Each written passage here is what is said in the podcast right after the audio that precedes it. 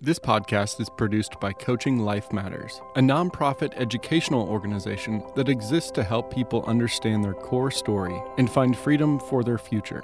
Connect with us at coachinglifematters.com. Who are we? Are we what we do? Are we what others say about us? Are we the power we have? It often seems that way in our society. But the Spirit of Jesus giving to us reveals our true spiritual identities.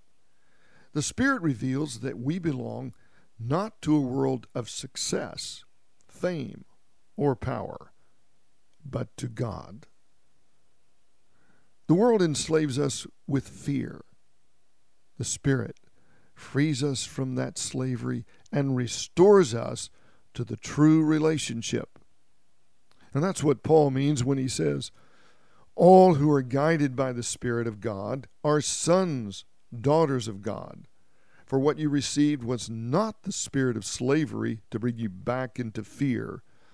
You receive the Spirit of adoption, enabling us to cry out, Abba, Father. Who are we? We are God's beloved sons and daughters. This was Henry Nouwen's reflection on Romans chapter 8, verse 15.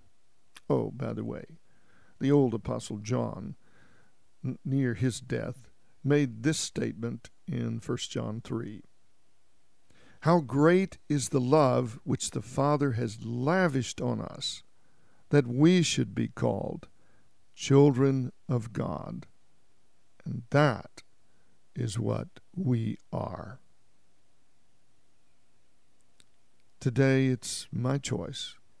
It's your choice to accept the amazing gift of love that the Father of the universe has claimed us as His children.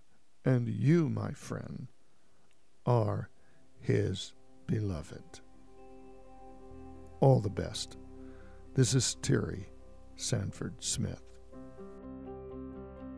You've been listening to Your Life Matters, a podcast produced by Coaching Life Matters. Stay connected at coachinglifematters.com.